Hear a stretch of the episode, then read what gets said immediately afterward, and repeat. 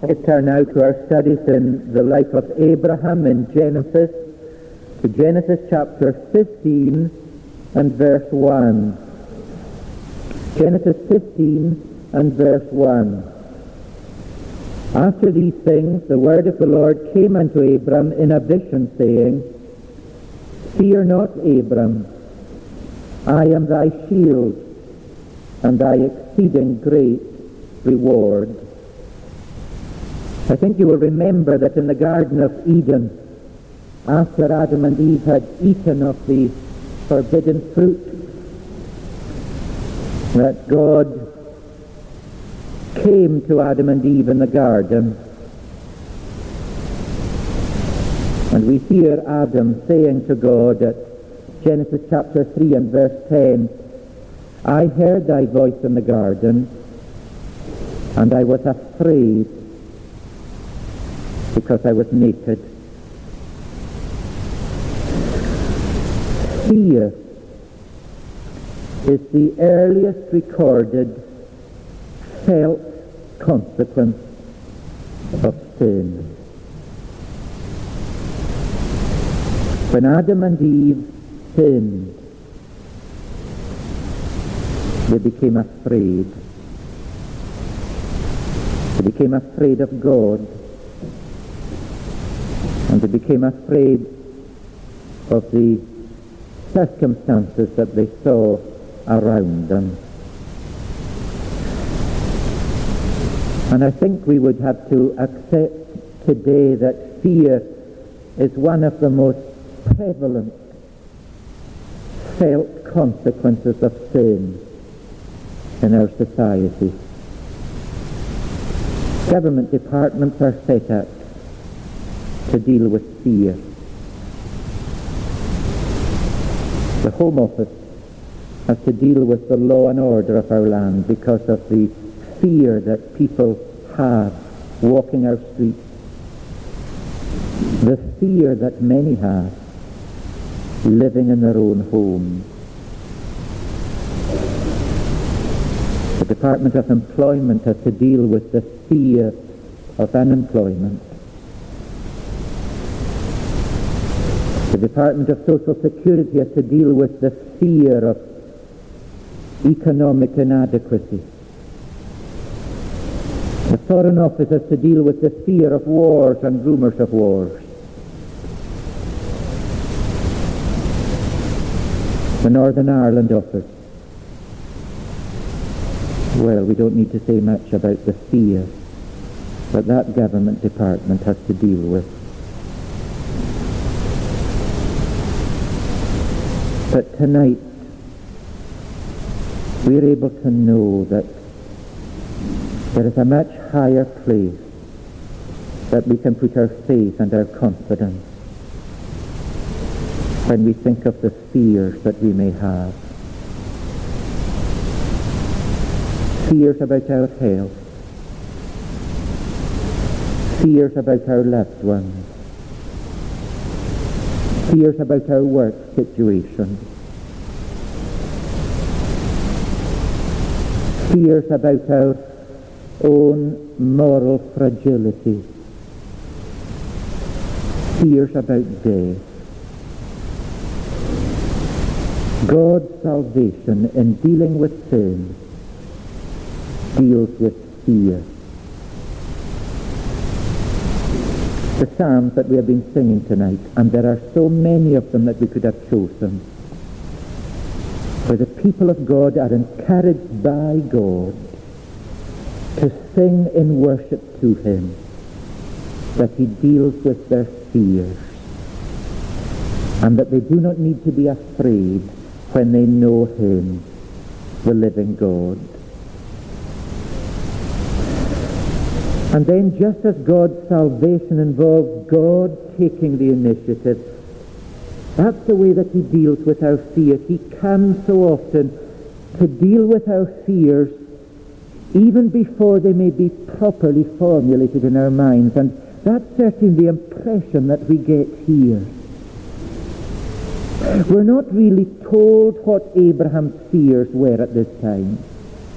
Although he is going to go on in the rest of chapter 15 to express some of his fears. But the fears that were there already, before they can be expressed, God can. And God says to Abraham, Fear not, Abraham.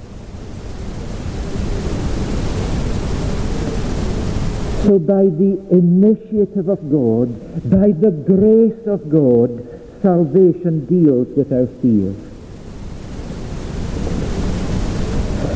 And then salvation deals with our fears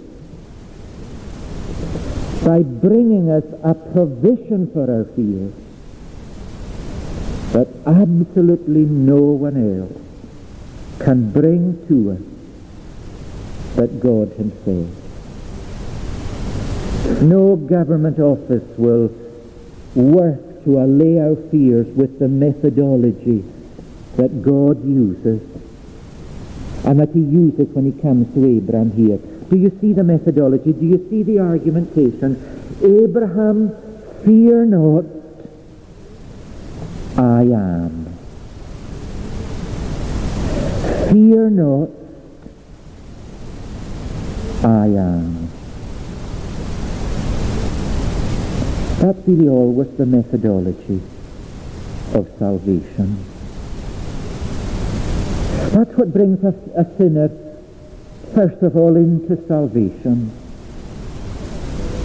It's all got to do with the way that God convinces the sinner about God himself, about who he is, about what he has done, about what he is able to do, about the sureness of his promises. Come to me, God says, and I will give you rest. For I am meek and lowly in heart. And once we come into salvation, as Abraham had come into salvation, and as God continues to deal with our sin and all the consequences of, of our sin, the methodology is the same. That central problem with our sin, that central consequence, that all prevalent consequence, the consequence of fear that shows itself in all sorts of forms, God comes with the same methodology. Don't be afraid. Fear not. I am.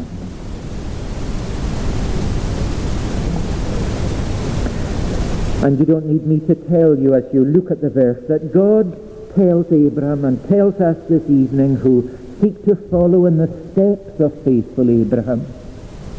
He tells us two things about himself to deal with our fears. First of all, God says that God is the shield for fear of attack. It seems that Abraham feared attack in some way at this point. And it seems that his fear of attack had been caused, strangely it may seem, by the victory that he had enjoyed over the kings who had come in and who had captured Lot and who had defeated the local kings. Because we read, don't we, even although it's the beginning of a chapter, we still need to notice these connecting phrases that we thought about this morning. After these things, the word of the Lord came unto Abram and said, Fear not, I am your shield. You're afraid of attack, Abraham, and you're afraid of attack after these things, but I'm your shield. We can imagine the sort of thought that the evil one may have placed in the mind of Abraham that began to disturb his heart and to make him fearful about what might be about to happen. Maybe he thought this victory is going to cause new jealousy amongst these local kings. Maybe they're going to think that I, Abraham, are, uh, uh, that I'm after their territory for myself. Maybe they'll become more suspicious of me than ever before now that they've seen me using some military strength against a foreign king. And maybe they've noticed that my material resources, my military resources, are really very small indeed, only 300 odd servants of mine whom I can arm. And maybe they'll continue in their local alliance and seek to defeat me. These may have been amongst the fears of attack after the victory. And of course it's often after some victory, after some occasion when the Lord has been gracious to us and has brought us into some new spiritual blessing. It's often at that very time that the evil one will come with all his wiles, with new power, with new subtlety, to seek to sow doubt in the heart that has known faith by God's grace. These may have been amongst the fears of Abram. I don't know what sort of fears you have this evening as a Christian believer. They will be of all sorts. They will be of great variety, and it is really pointless for me to go through them. But I do encourage you to think of your own circumstances this evening. Your circumstances in these days. And the different ways in which you may be tempted to feel that you just will not be able to cope you will not be able to stand for Christ in this situation or that situation that seems so difficult as it approaches. Or perhaps you are in the midst of it. And perhaps you cannot get out of your mind the failures that you have known in the past. The way you have let the Saviour down time and again. And that you face some fresh challenge. You are saying to yourself, and the evil one is encouraging you to say this, how can I possibly cope? Whatever victories I've had in the past, they're really going to count for nothing. By God's grace, somehow these victories came in the past. But as I think of the way that I have failed so often to learn the lessons, as I think of my present weakness, and as I think of the power of the evil one, I will fail this time, surely. These are the sort of fears of present circumstances that may come to us. And into that situation, God would come to his people. Whoever you are this evening, you're one of God's people, you're a follower of Jesus, no matter how weak your faith may seem to be, God would come to you as he came to Abraham. He doesn't wait until you have become aware of all the complexities that are causing this fear.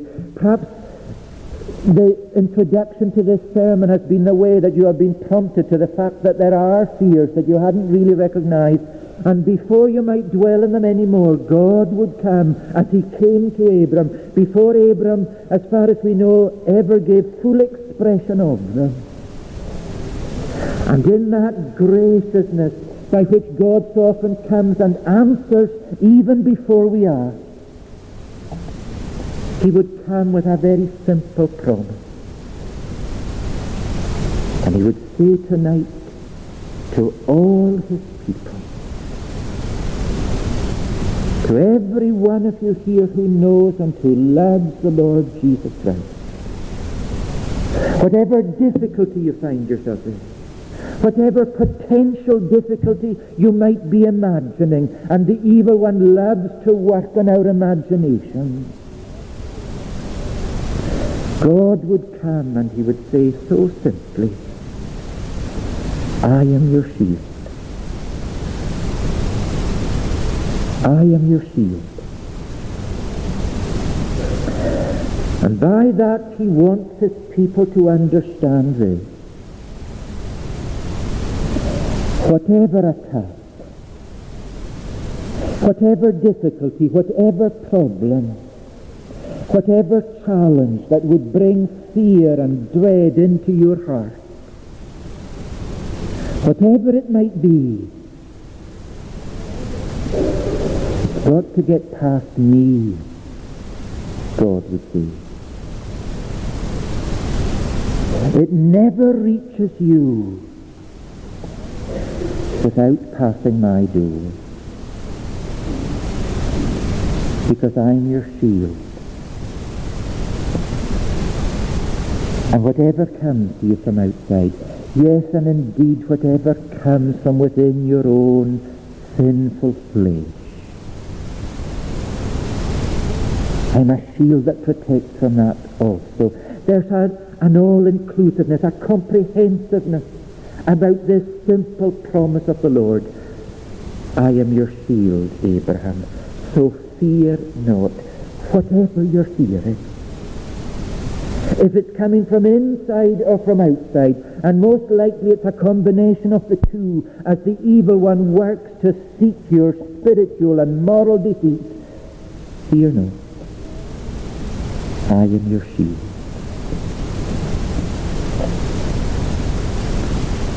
And so we must ask as we try to develop that comfort that God gives us, we must really ask, who is this God? Who is the God of Abraham? And is he the God who is my God? And is it sufficient therefore for me to hear from God, I am your shield? Well, first of all, this is the God who blessed Abraham by sending Melchizedek. We must link it, I think, with Melchizedek, as we link it with all the circumstance of chapter 14 that we studied over the last three or four Sunday evenings. Because the text says, after these things, the word of the Lord came to Abram and said, Abram, fear not, I'm your shield.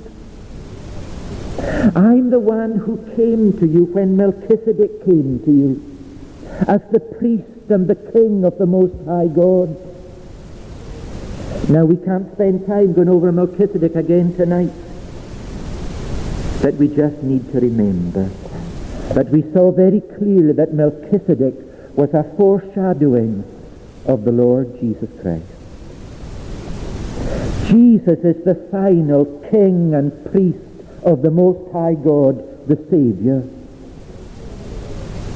The God who came to Abraham through Melchizedek is the God that has come to his people tonight through Jesus, his Son. And it's the God who speaks in Christ. And it's the God who speaks as Jesus speaks, who says to you tonight, I am your shield.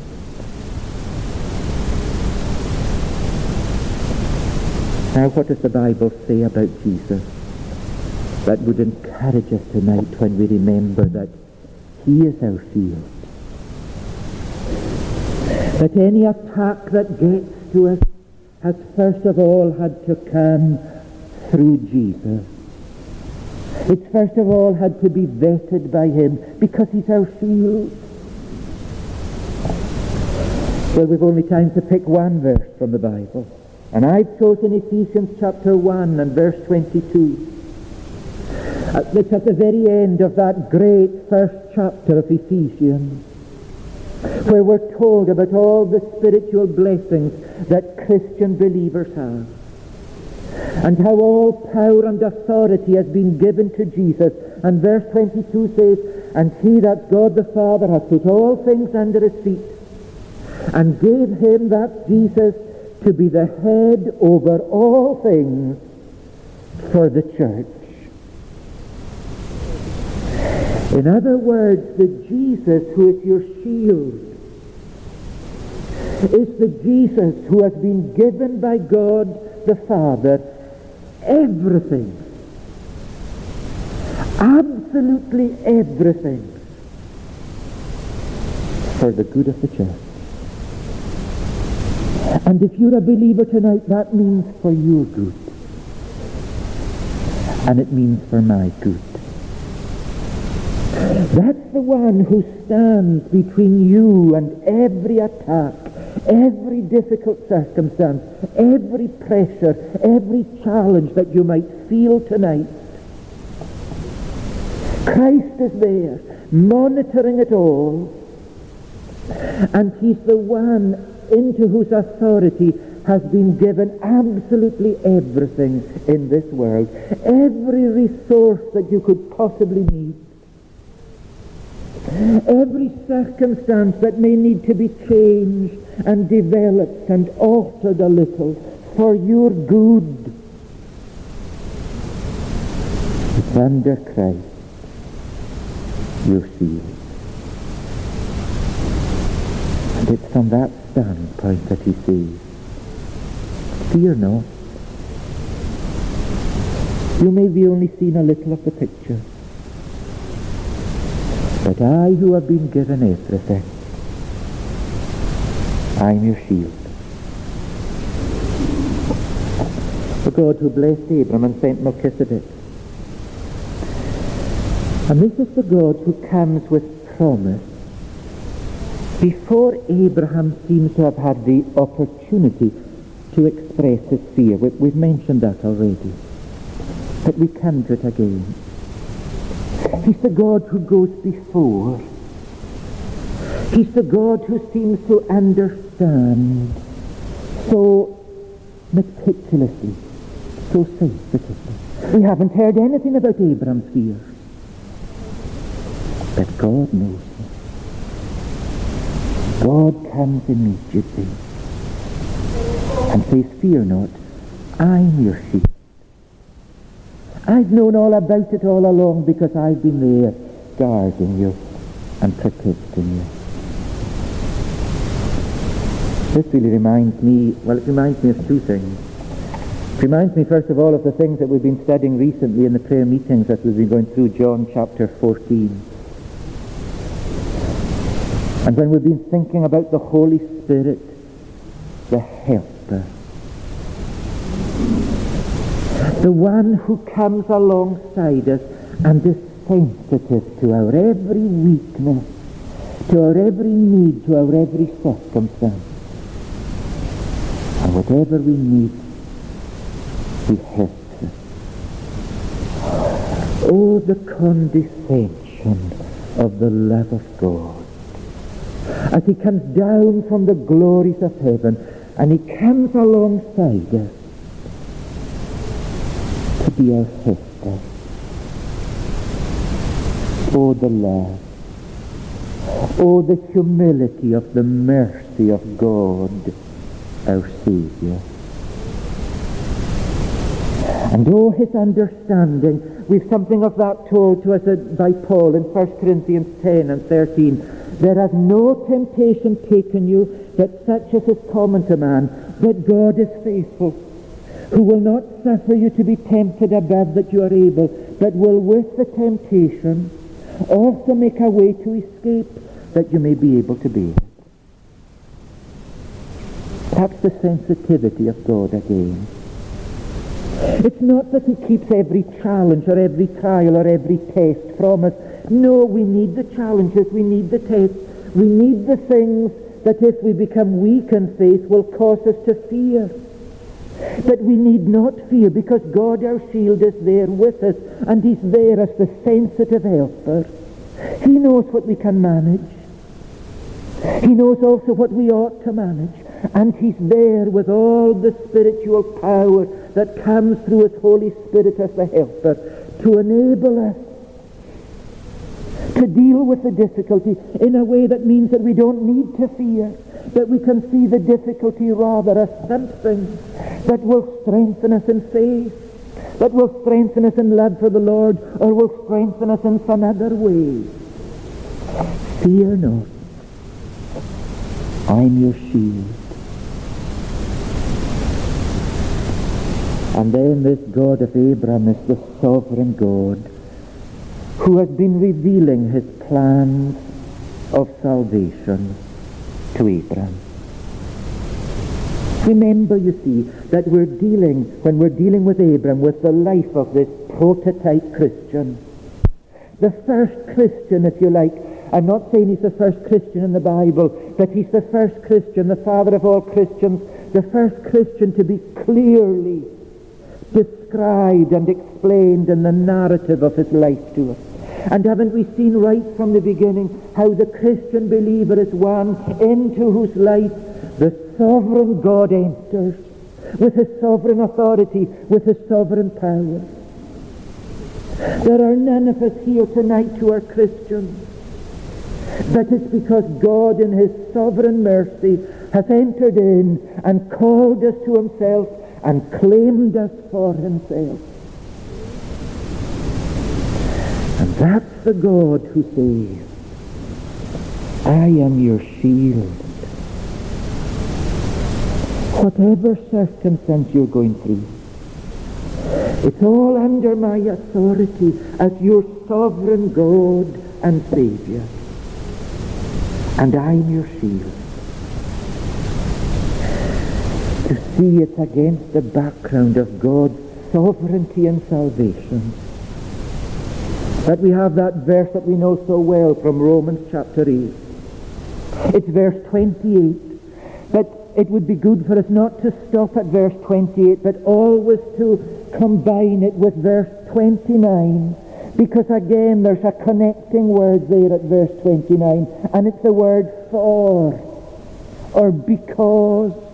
It gives the reason why all things work together for good to those who love the Lord, to those who are the called according to his purpose.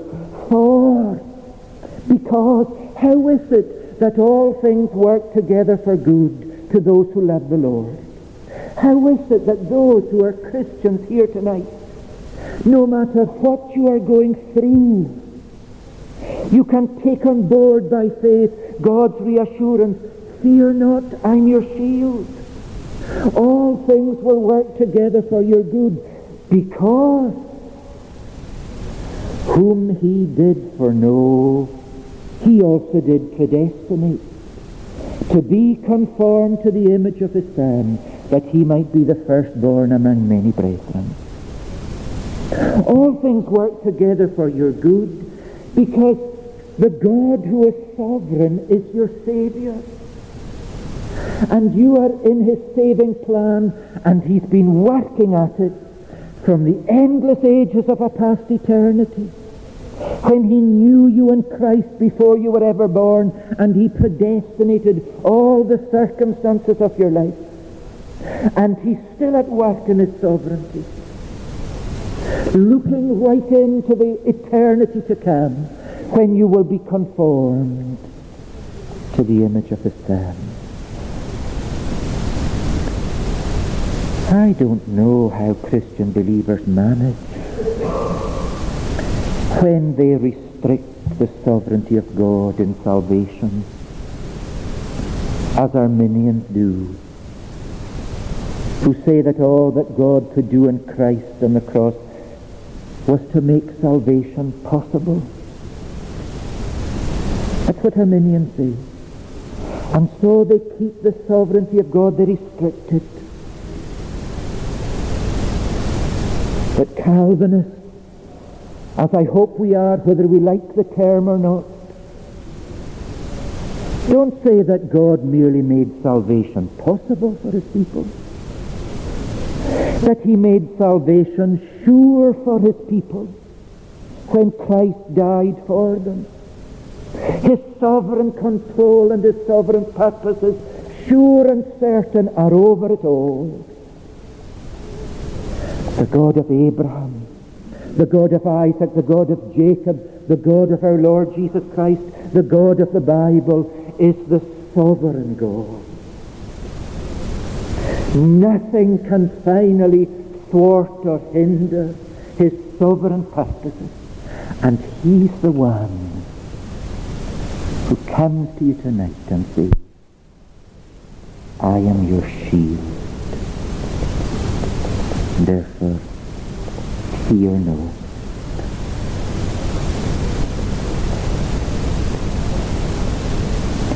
But not only does God say, I am your shield, but he says, I'm your great reward. Now Abram was tested about that. Abram was tested about his possessions by the king of Sodom, who wanted him to have part of the spoil, but Abram would have none of it, and would give all the glory to the Lord. But it seems that Abram must have had fears about that.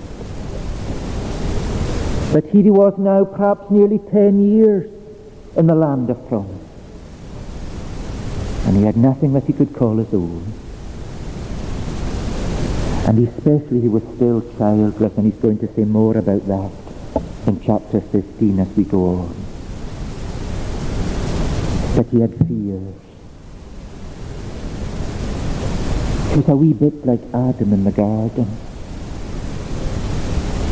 That temptation was there. Remember how Adam said, I was afraid because I was naked.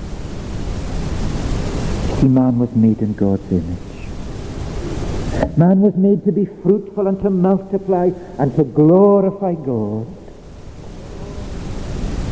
And sin strips away all that we wear all that we might be. And we have nothing. And yet we still have that heart of the man made in the image of God. God has placed eternity in our hearts, the writer of Ecclesiastes tells us. And we have that desire for satisfaction to be as God wanted us to be, and we cannot. And maybe for a moment Abram turned back in upon himself. And he saw how after all the years of faithfulness, it seemed that there were no tangible rewards.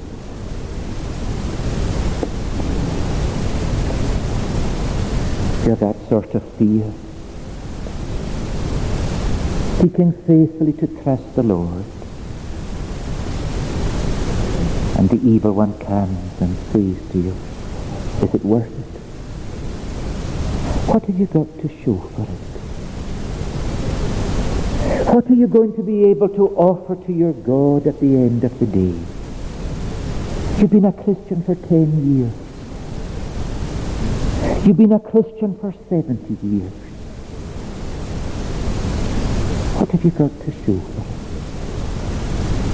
Are you going to have anything to bring at the end of the day? Is there really reward in it at all? Is it worth it? These sort of thoughts can cause us to fear if the devil can get a foothold in our sinful flesh and to us in that condition. Our God can And he says, Fear not. I'm your reward. I'm your reward. Isn't that what your salvation was all about? Wasn't it about me giving myself for you and giving myself to you? Oh yes, you may have lost much through being a Christian. But I have come to you. I have come to indwell you. Indeed, I talk about myself when Christ he talks about the Holy Spirit and again in John 14 and these passages. He talks about the Holy Spirit being the Christian's possession. Oh, the love of God and the way that he comes down to us and honors us with blessings too great to take in. Not only do we become God's possession, but amazingly when we are saved, God becomes our possession. Jesus' words in, in John 14, I will pray the Father, and he shall give you another comforter, that he may abide with you forever. He'll give him to you, and he'll be yours. The Holy Spirit will be yours, like a treasure, like a gift. But not only that, he goes on a, a, a verse or two later, and he says, I will not leave you comfortless. That's Jesus speaking. I will come to you. And then a verse or two after that he says, If a man love me, he will keep my words, and my Father will love him, and we will come to him. That's Jesus and the Father. And we will make our abode with him. The body of the believer will be like our home. It's where we'll settle down and will be in you and with you. That's what we have in Christ. Fear of loss. Fear of not having enough to place before the throne. I am your reward. Not only do we have God as our possession, but in having God, we have all things. Isn't that what Paul said in 1 Corinthians? All things are yours. Whether Paul or Apollos or Cephas or the world, or life or death, or things present or things to come, all are yours. You are Christ. And Christ is God. He said that in a context where the Corinthians were jockeying for position, wanting to place themselves under, under a one leader or one teacher or another. And Paul has to change round their way of thinking. Do you not see that it's not a, a, a, the Christian life is not a life of, of earning, of meriting. It's a life of receiving by God's grace. Why are you wondering if one is better than another according to which preacher you, you put yourself against? All things are yours. All preachers who can bring you anything of the Word of God, they've been given to you freely by God's grace. All the experiences of life, even death itself, is like a gift that God has given because it will be controlled by God's grace for your good. All things are yours for your good and for your enjoyment. I'm your shield and I'm your great reward.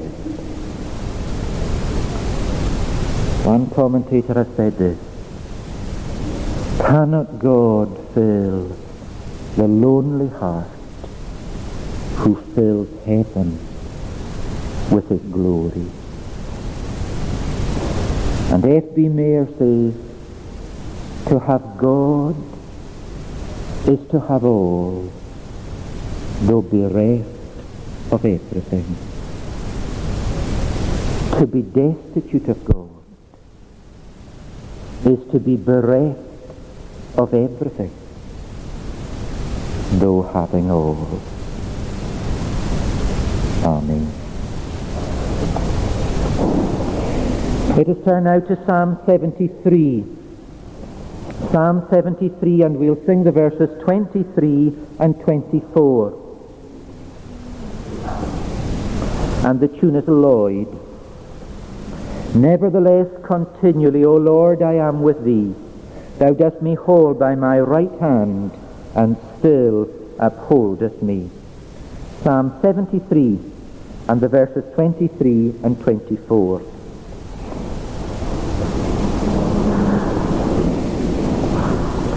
Nevertheless, continually, O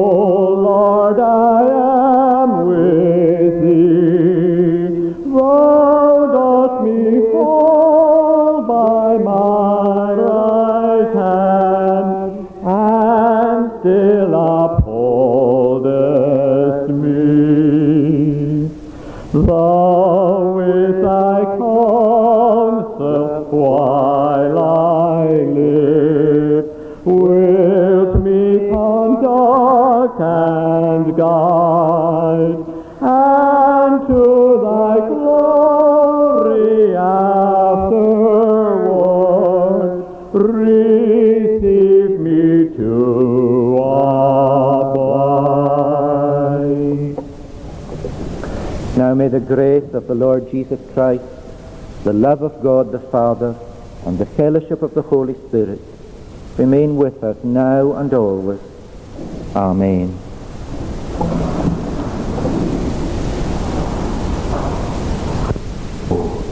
The wonder of salvation in their own experience, that they'll at least see it and understand more of it and be able to praise God the more for it. Paul, I think, is using that amazing picture to help us to see how God's unsearchable riches enables us to glorify God, enables us to come to God, gives us access to God, as he says in verse 12. Oh, the lifting power of God's grace. That's the course that we are set on if we're the people of God tonight. We've already got access. And the power of God's grace, the riches that there is in Christ, has been given to us so that more and more we might be lifted up to God himself.